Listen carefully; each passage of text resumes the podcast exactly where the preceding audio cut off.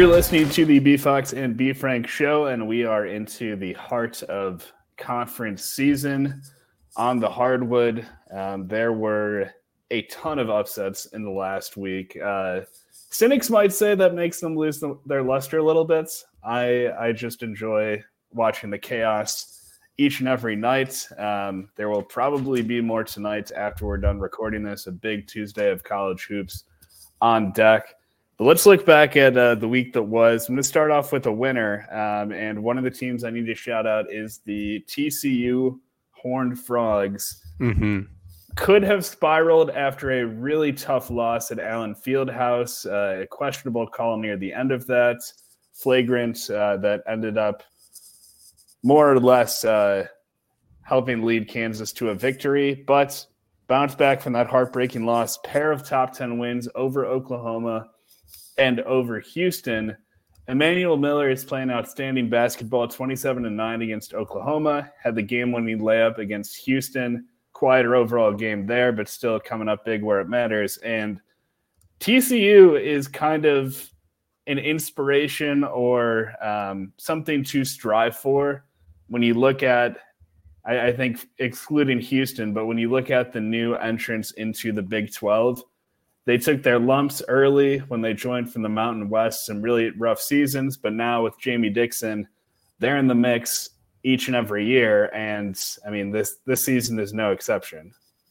Yeah, guard play to guard play has been really the story for TCU. Obviously, Mike Miles there last year uh, kind of brought them onto the scene a couple years ago their their guard play has been very good. Jameer Nelson Jr. playing well, uh, Micah Peavy as well, getting in the mix there. I think I think the two things that that strike me the most about TCU are is just overall consistency. Uh, it's something that we have seen from Jamie Dixon teams in the past, but overall, uh, the makeup is very similar. the The style of play is very similar. He's not really having to do too much different for this team. Uh, and the other big thing is that they rise to the occasion. I mean, if you look at their schedule, outside of that Nevada loss, which really isn't uh, as bad as it looks, they they have played well against pretty much every good team they have faced. Especially in the last three games, they have looked very good. Uh, but they have dealt with just about all the issues uh, that that you could come up against. Obviously, a game at Georgetown stand, may stand out in that group trust me, it is very difficult to play at Capital One Arena, especially when there are about 200 people, including the staff, uh, there playing uh, there for the game. Uh, they're just they just seem battle tested, even if they haven't played necessarily the toughest schedule, and I think it's a, a testament to just like Jamie Dixon's style overall.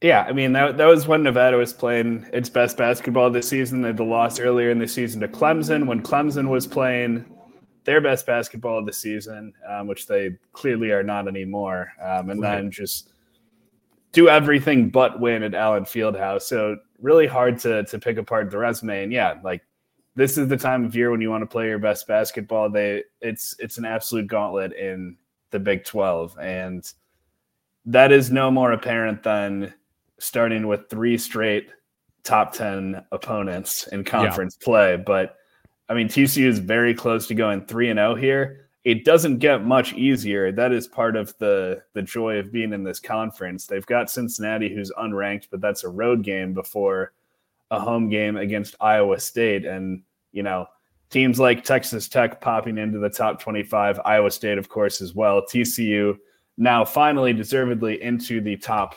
25 and, and top 20 with the big jump after a big week. But yeah, mm-hmm. I, I, mean, they're getting quad one wins, um, and that's that's an opportunity you're going to have almost every night, seemingly in the Big Twelve.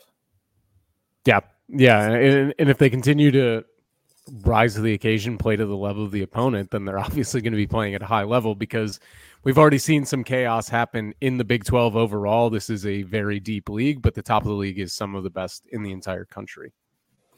One more Big 12 team I want to shout out uh, Baylor. The Baylor Bears, speaking of the top of the league, they are now 3 and 0.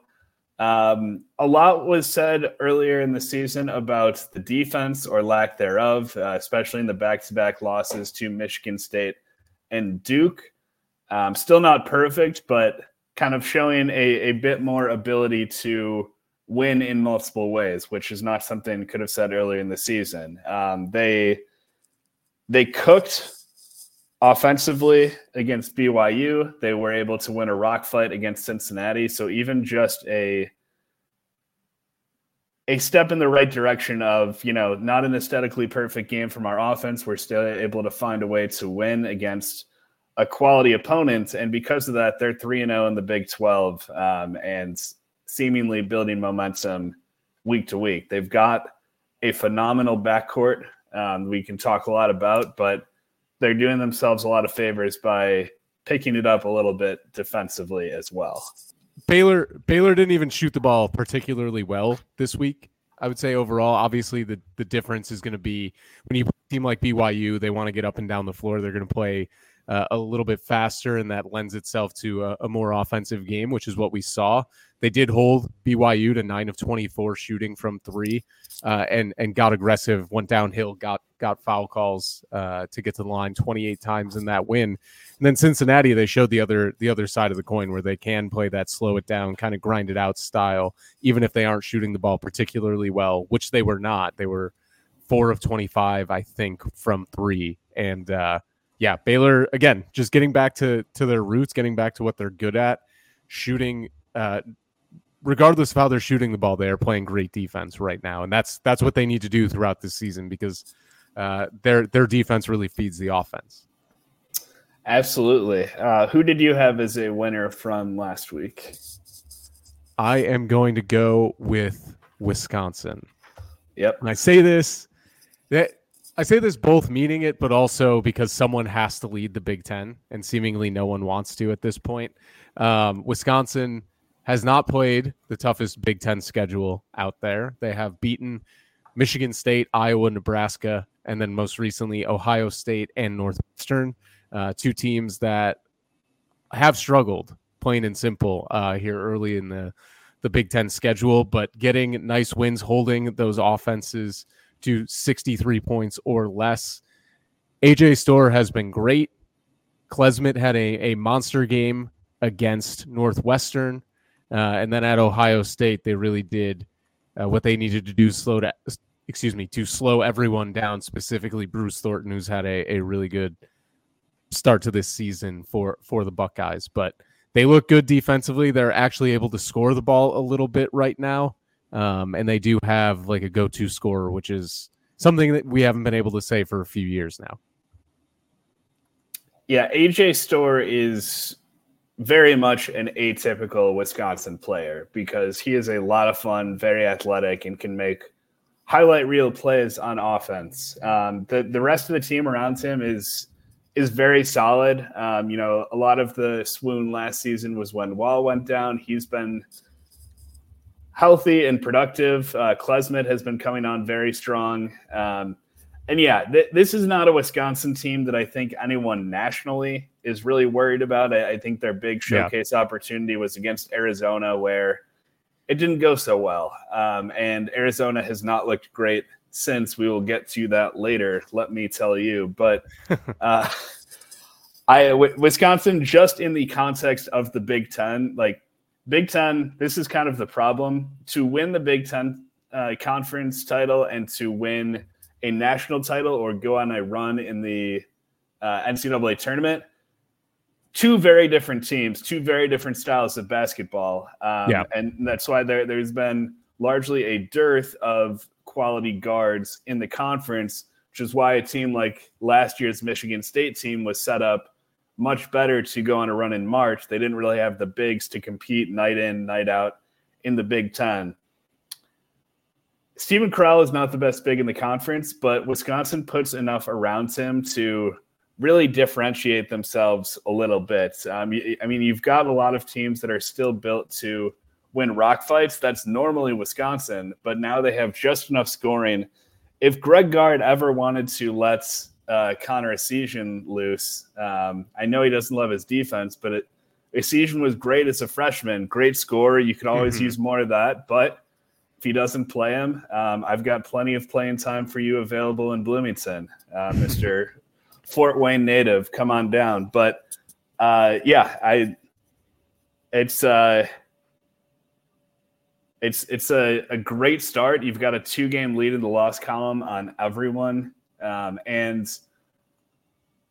I mean you'll you'll have you'll have a three game lead in the loss column on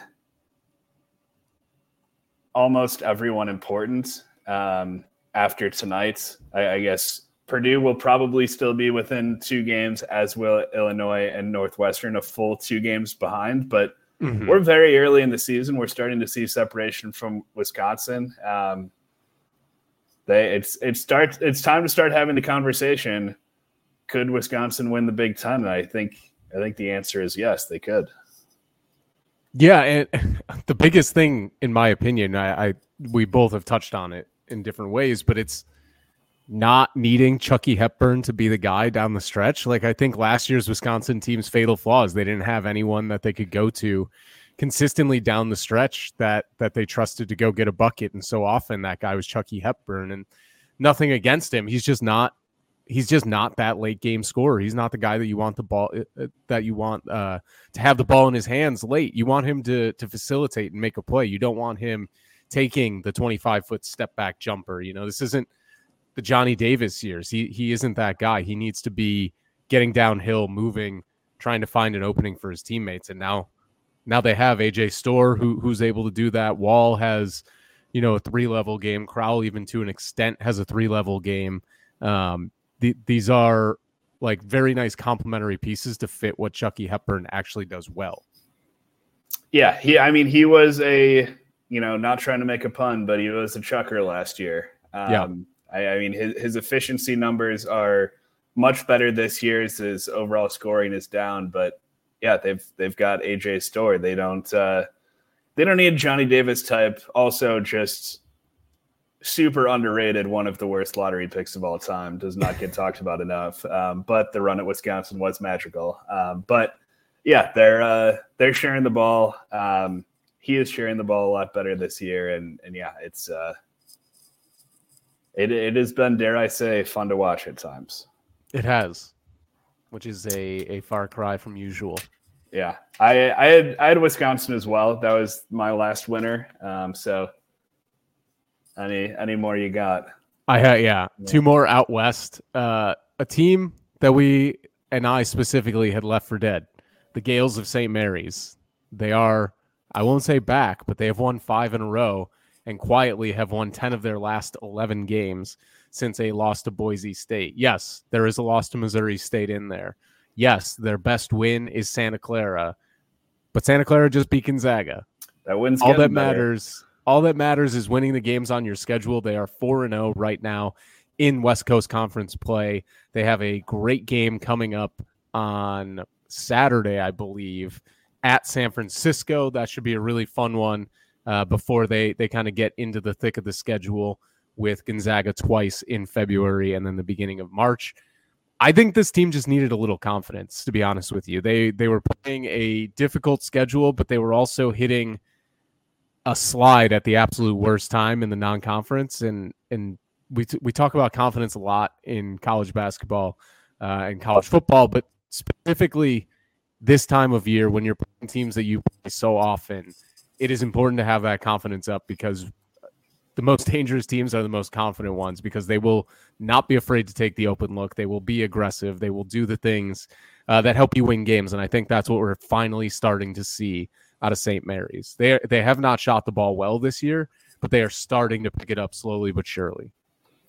Yeah, and maybe also just needed a little bit of the the pressure expectations off of them. Um, mm-hmm. Now it might come roaring back um, because Gonzaga is floundering, and there seems to be an opportunity for someone else to win the West Coast Conference. But, um, yeah, it's it has uh, it has been pretty impressive to kind of watch St. Mary's from a distance string some wins together, and they're still 31st in the net, I believe. Um, so they're they're in a, a good spot. They're defending at a very high level. Um, they're like you said, not always shooting the ball great, but they do have some some absolute clinics. Kind of the, one of the problems early in the season was there wasn't a lot of help for um, Mahaney offensively. And then, you know, back to back games, most recently, they kind of come out and torch the Nets. They hit 16 threes against Portland in a 43 point win. That is a much better Portland program um, than it's been once, uh, what's his name? Shantay Legans took over. And then the team that uh, that just beat Gonzaga, they blow out by 24. Um, that's Santa Clara. Um, you know, just that lockdown defense holding the Broncos under 50 points. So they can beat you both ways. They're going to be a defense first team because it, it's still kind of inconsistent at times who's going to be the secondary scoring outside of Mahaney, but very dangerous, trending towards making the tournament, which was not uh, really on the table not too long ago. Yeah, they they are finally playing to the level that we had hoped, expected, whichever whichever one of those fits best. But uh, yeah, they're they're starting to look a lot better, a lot more like themselves. Defensively, they are playing solid, and uh, offensively, the ball's going through the hoop. They were up thirty-four to eight at one point in that Santa Clara game. I mean, that is a a blowout, no matter who you're playing. Yeah, that is um, for sure. Last one I've got the Lopes, Grand Canyon. 6 and 0, 16 and 1 on the season. Their lone loss is to South Carolina. They have won, I believe it's 13 straight games. Tyon Grant Foster has been an absolute star for this team. They score the ball a ton, they rebound it pretty well. Uh, they are just all around a really fun team to watch. They are top 60 in KenPom. They play uh, a complete game. They're 40th in the net. They they have a real chance to get an at-large bid. They can afford one loss, and I imagine that Utah Valley is probably the only team that they could afford to lose to. But or Stephen F. Austin, maybe. But this team is setting themselves up very nicely for not just a shot in the NCAA tournament, but a chance to to win a couple games, get themselves a good seed.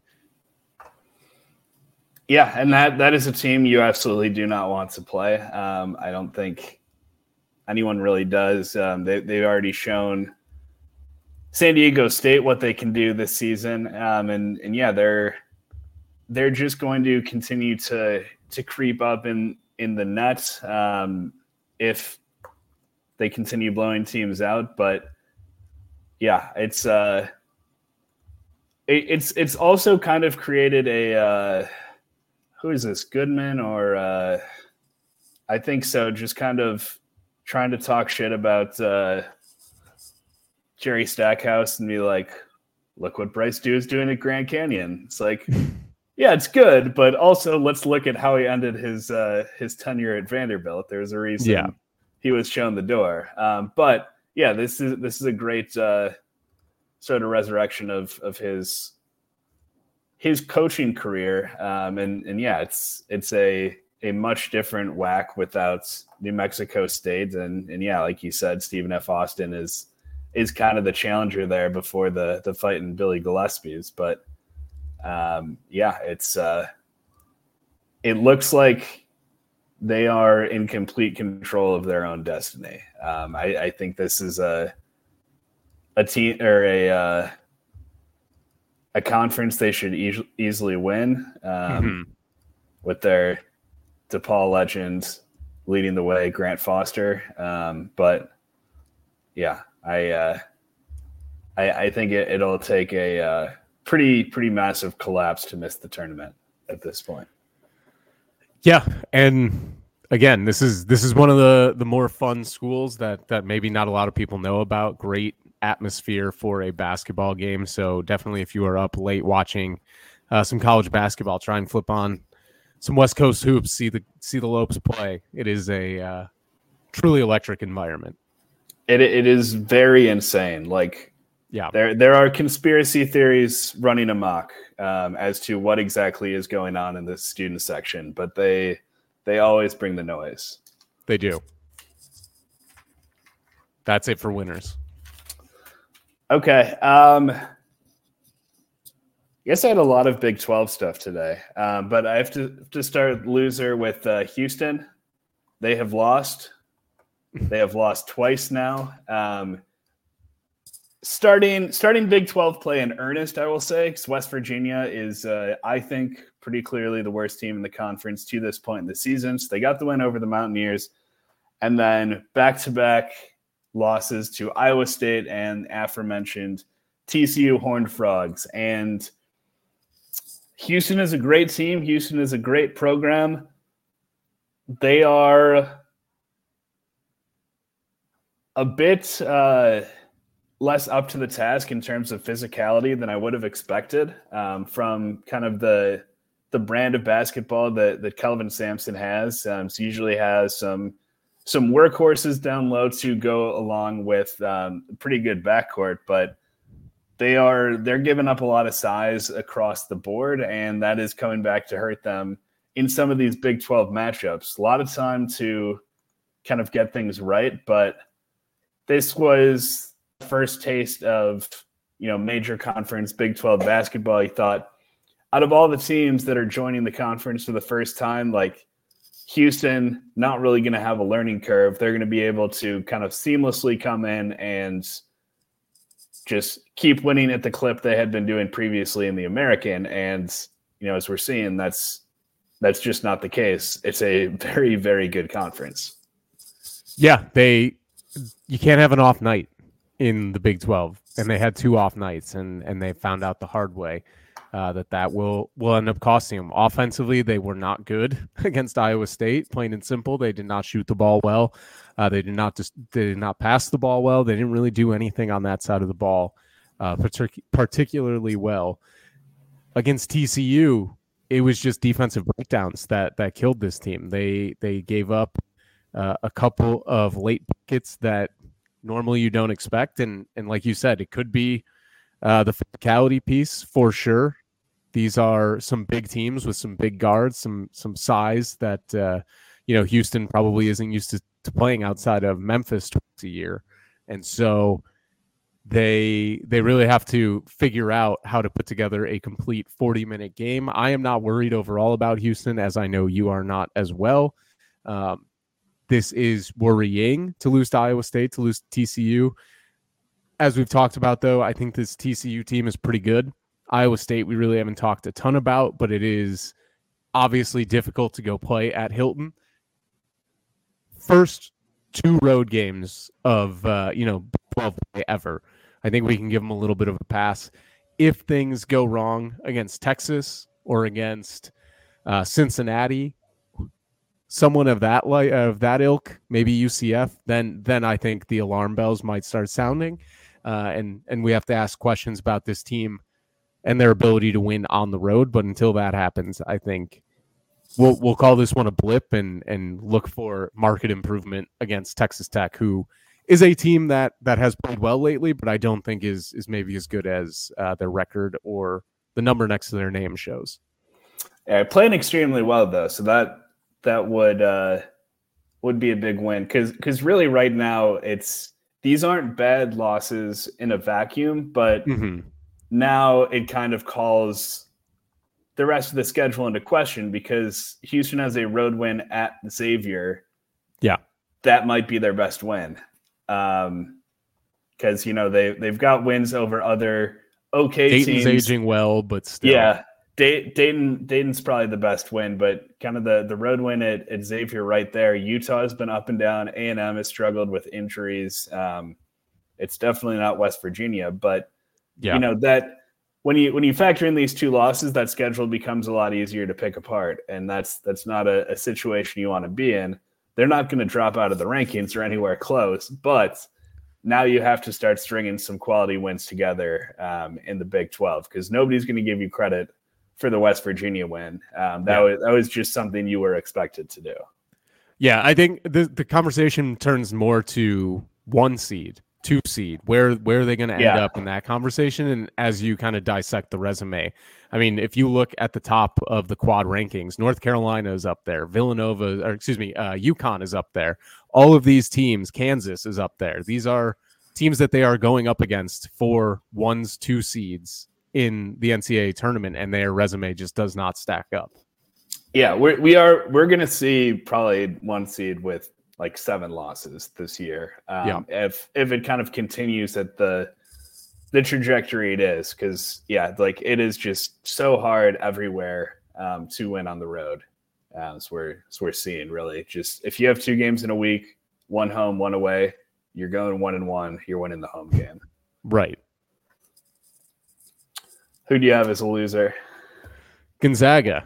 They yeah. are out yeah. of the uh, AP Top 25 for the first time since I think 2016. I can't remember the exact number, but ends the ends a very long active streak. Uh, they gave away a game at Santa Clara. Credit to Santa Clara, they played well down the stretch, uh, really to keep this game close. Gonzaga should have won this game. They were up four with a minute left. They had uh, free throw attempts from Nembhard late, and he could not hit it. And then just an unbelievable finish from Adama Bal to to win the game for Santa Clara. Uh, but it just continues to show the issues for Gonzaga. They look almost disinterested at times. And this is an Anton Watson had a career game in this one 32 points, nine rebounds, six steals, and they still found a way uh, to lose it. Two guys basically showed up this entire game. And I would even argue um, that Nembhard really didn't play that well. Uh, he he had spurts where he played well, but he did not overall play well. Ike needs to do more. Stromer needs to do more. Hickman has been around for a while. He should be contributing far more than he has. Uh, Braden Huff off the bench really was the saving grace for this team. Otherwise, this this could have been a lot worse.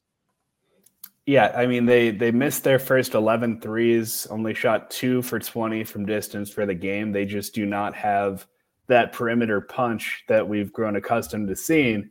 And Nembhard is a part of that. He has been struggling. It's what and I mean there was obviously more to the game than just this, but it's a situation, you know, he had an opportunity to come close to ice in the game, misses a front end of a one and one um, with Gonzaga up one, come right down, give up a layup, and that's the game. Um, so it's, yeah, Gonzaga certainly did not play well in this game, but they did enough where they should have still been able to sneak out of there with the victory. Um, yeah. But still uh, late game management was was lacking. Yeah, I mean it's it's been Watson and Huff have been probably the the two most consistent players, and they they really just don't have a bench after that. Um, I mean, Ben Gregg, I, I think, kind of wanted to to get a little more production from. He mostly goes out and gets cardio, but uh, ever since the the Steele Venters injury, it's been uh, just a, a, very very tight rotation, and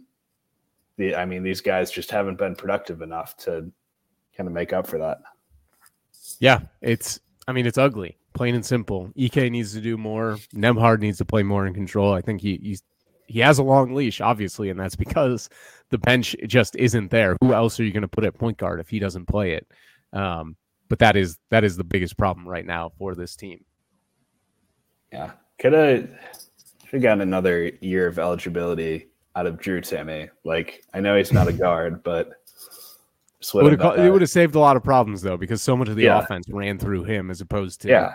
needing Nembhard to dribble the ball for 15 seconds out of the 30 second shot clock. So he'll, he'll, he'll get you he'll get you 30 a night without dunking once. Just yeah, good good below the rim game. Um, all right. Uh, I'll do my last non Big 12 team, Arizona. Mm-hmm. Still, just do not know what they want to be. Uh, had an opportunity to to really create some positive momentum. The Prove It Week against the the Mountain teams just crushed Colorado, crushed Utah, two of their biggest challenges in the standings to that point. Come around um, and travel to Kyle Smith in Washington State. Big Kyle Smith guy, West Coast Conference, uh, former coach in San Francisco, but um, Arizona cannot lose this game. Um, just th- this is a supposed to be a high level offensive team.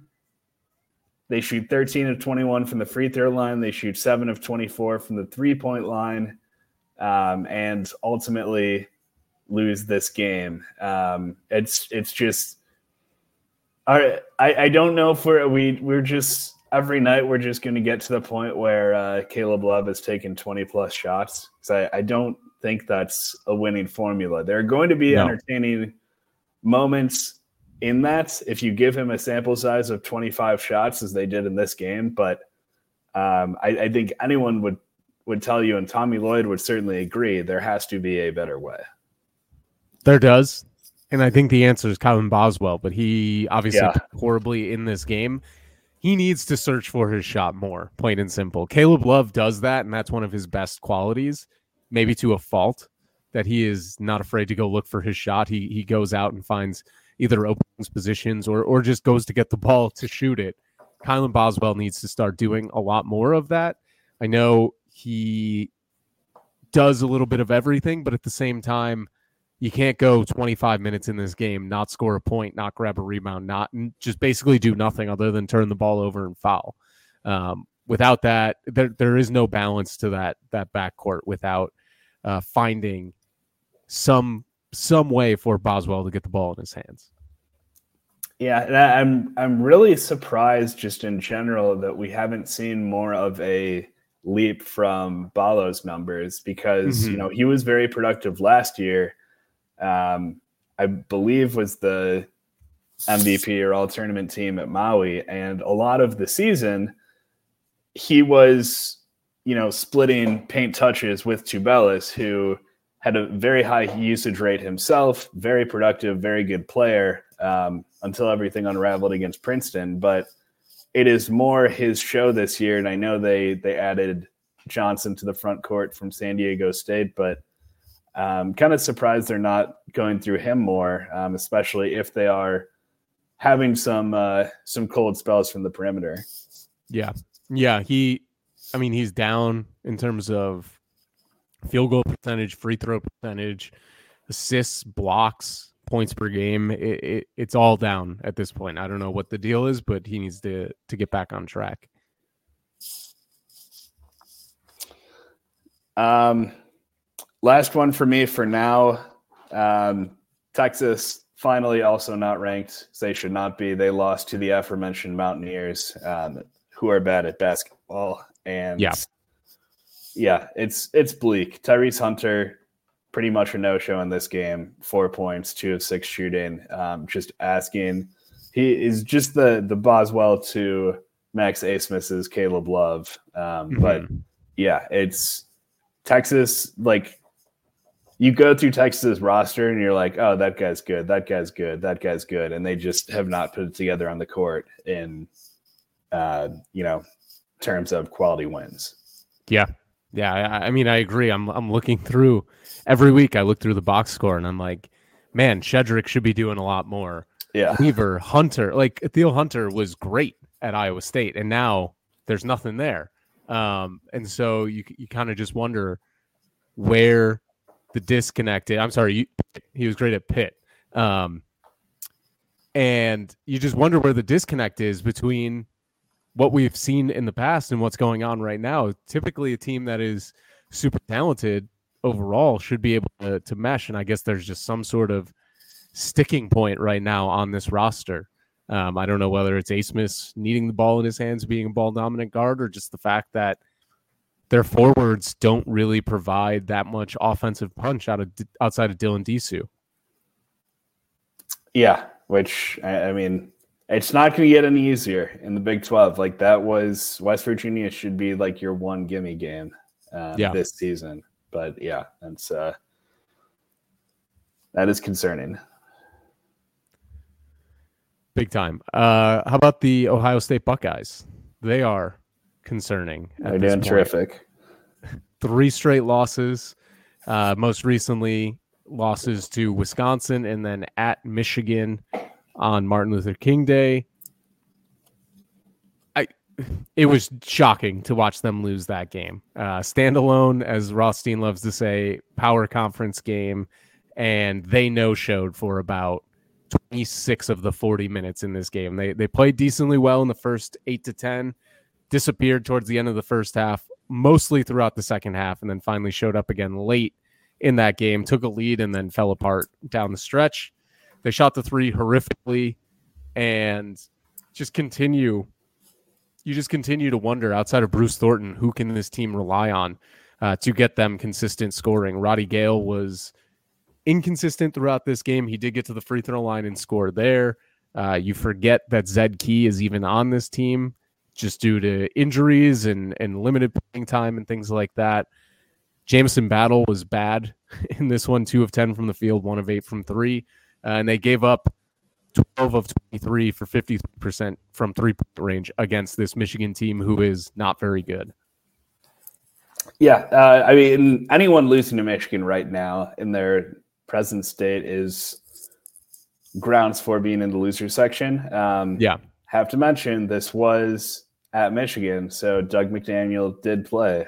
He did. Uh, the the fake suspension just coming up in uh, in Juwan's favor in this situation, but you know, yeah, as it, as uh, Jimmy Jackson said, th- these aren't by NCAA standards; these are Michigan standards, so it's that much yeah. higher. Yeah, that's that's why they they can't get any transfers. Yeah, um, and there's Nojel Eastern, right? I know Caleb Love had the issue too, but wasn't Nojel Eastern yeah. supposed to go to Michigan, and then they were like, "What are you talking about?" Yeah, I uh, believe so. Good times, but yeah, they uh, Ohio State just cannot finish games. Like they they've been up these last three weeks, um, or these last three games.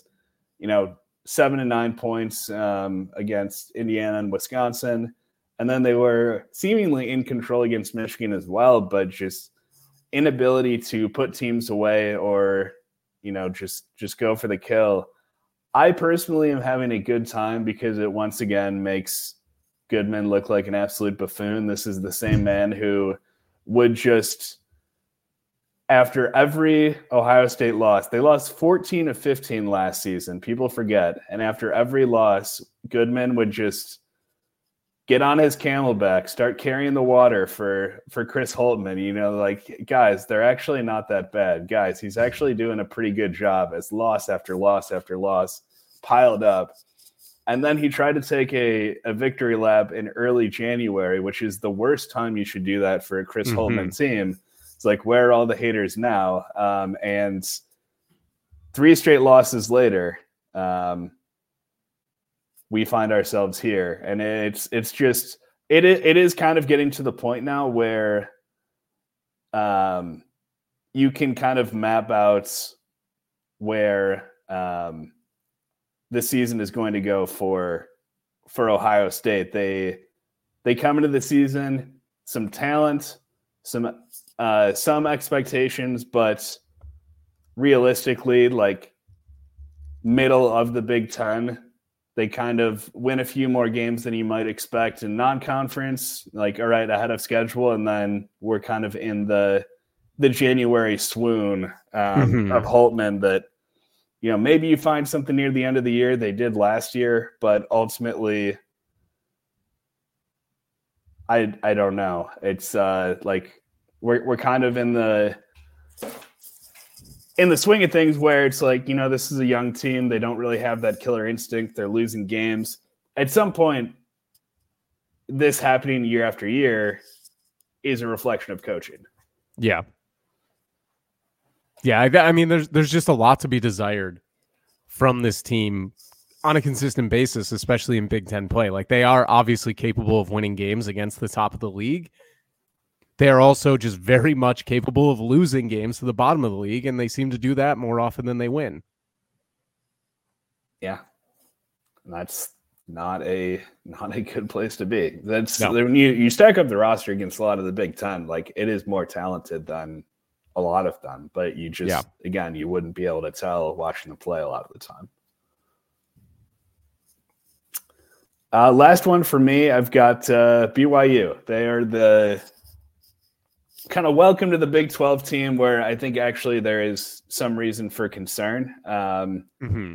They did not get a a win to start. They had back to back losses. We kind of talked about Cincinnati already, and then Baylor. Um, I'm I'm afraid, but I think the non-conference hot start may have been a bit of a mirage, um, not unlike a similar hot start from Oklahoma, but for um, pretty different reasons. Um, so I think they're they're pretty different basketball teams, but Mm-hmm. um, that's this is the team I'm keeping my eye on for like potential swoon coming if uh, if the lights of the Big Twelve are just a little too bright for them. Yeah, yeah. This is this is a hope and outscore them in a league that likes to play slow, grinded basketball. Like Iowa Yeah. State and Texas Tech coming up will be very good tests because it is stylistically so different from the way BYU wants to play. They're also two teams that are playing well right now. Uh, I mean, Houston, you can throw in there as well. That's their next game after that. I think one win out of these three is probably success, a success. If they can somehow get two, that would be big. But 0 and 3 would be a disaster. And and putting them in, I, I don't want to call them fraud territory, but putting them in like peaking too soon territory. Yeah, that fraudulent in terms of this is not a national title contending team. Yeah. um, certainly, but yeah, they're there's they're still a solid basketball team, but you know, just any expectations that you might have had associated with their hot start, just got to temper those a little bit. And and Yeah. again, I, I think Oklahoma's in that same conversation. Yeah, I'd agree there. Uh, Illinois, I'm going to throw the Illini in there. Can't lose at home to Maryland. You cannot lose at home to Maryland in January. Uh, they almost lost at home to Michigan State as well, which would have been just as bad. Uh, but you can't lose at home to Maryland. They, man, there are just a lot of questions about who is going to pick up the scoring slack with Terrence Shannon Jr. out. Domask has has stepped up and done the job thus far. He had 26 points in this game. Outside of that, though, Luke Goode cannot be your second best sc- or second leading scorer. Where is uh, Coleman Hawkins? Guerrier, you get from from Syracuse, he should be at least doing something in the, the paint. Seven points and five rebounds is not nearly enough. Dain Dainja seemingly has been around Illinois forever, and he only is able to get on the floor for 10 minutes. They they just don't have the guards to get themselves over the line at this point. It is very much concerning. Yeah, like e- even just getting Skyy Clark back um, instead of running off to a dumpster fire in Louisville would would help matters a little bit. Um, Domask has been excellent, but yeah, it's it's limited after that. Um, Kind of Mhm. what you're getting from from Goode or, or Ty Rodgers, and I, I mean, I don't know that less Coleman Hawkins is not a good thing. Um, I, I think he he is the ultimate type of player who gets out over his skis. Um, sometimes it's just Mhm. uh, you know it's it's Coleman Hawkins time. Quote Coleman Hawkins, similar to the the Jordan Clarkson meme. Um, Yeah. and yeah, we've we've got assistant coaches, Tim Anderson, different Tim Anderson, getting in uh, altercations and uh, handshake lines with Julian Reese, which is just like, sorry, you're mad that just bodied Coleman Hawkins in the post for for 25 minutes um, and was chirping while I did it. Like that's Yeah. college basketball. Like there's nothing there, there's nothing like with malicious intent there outside of just guys talking shit, which happens every single game. Um, so Literally Not a- watch any game where someone Yeah. scores in the paint and you will see at least one person either on the court or on the bench do the too small. Like Yeah. that that's how the game works.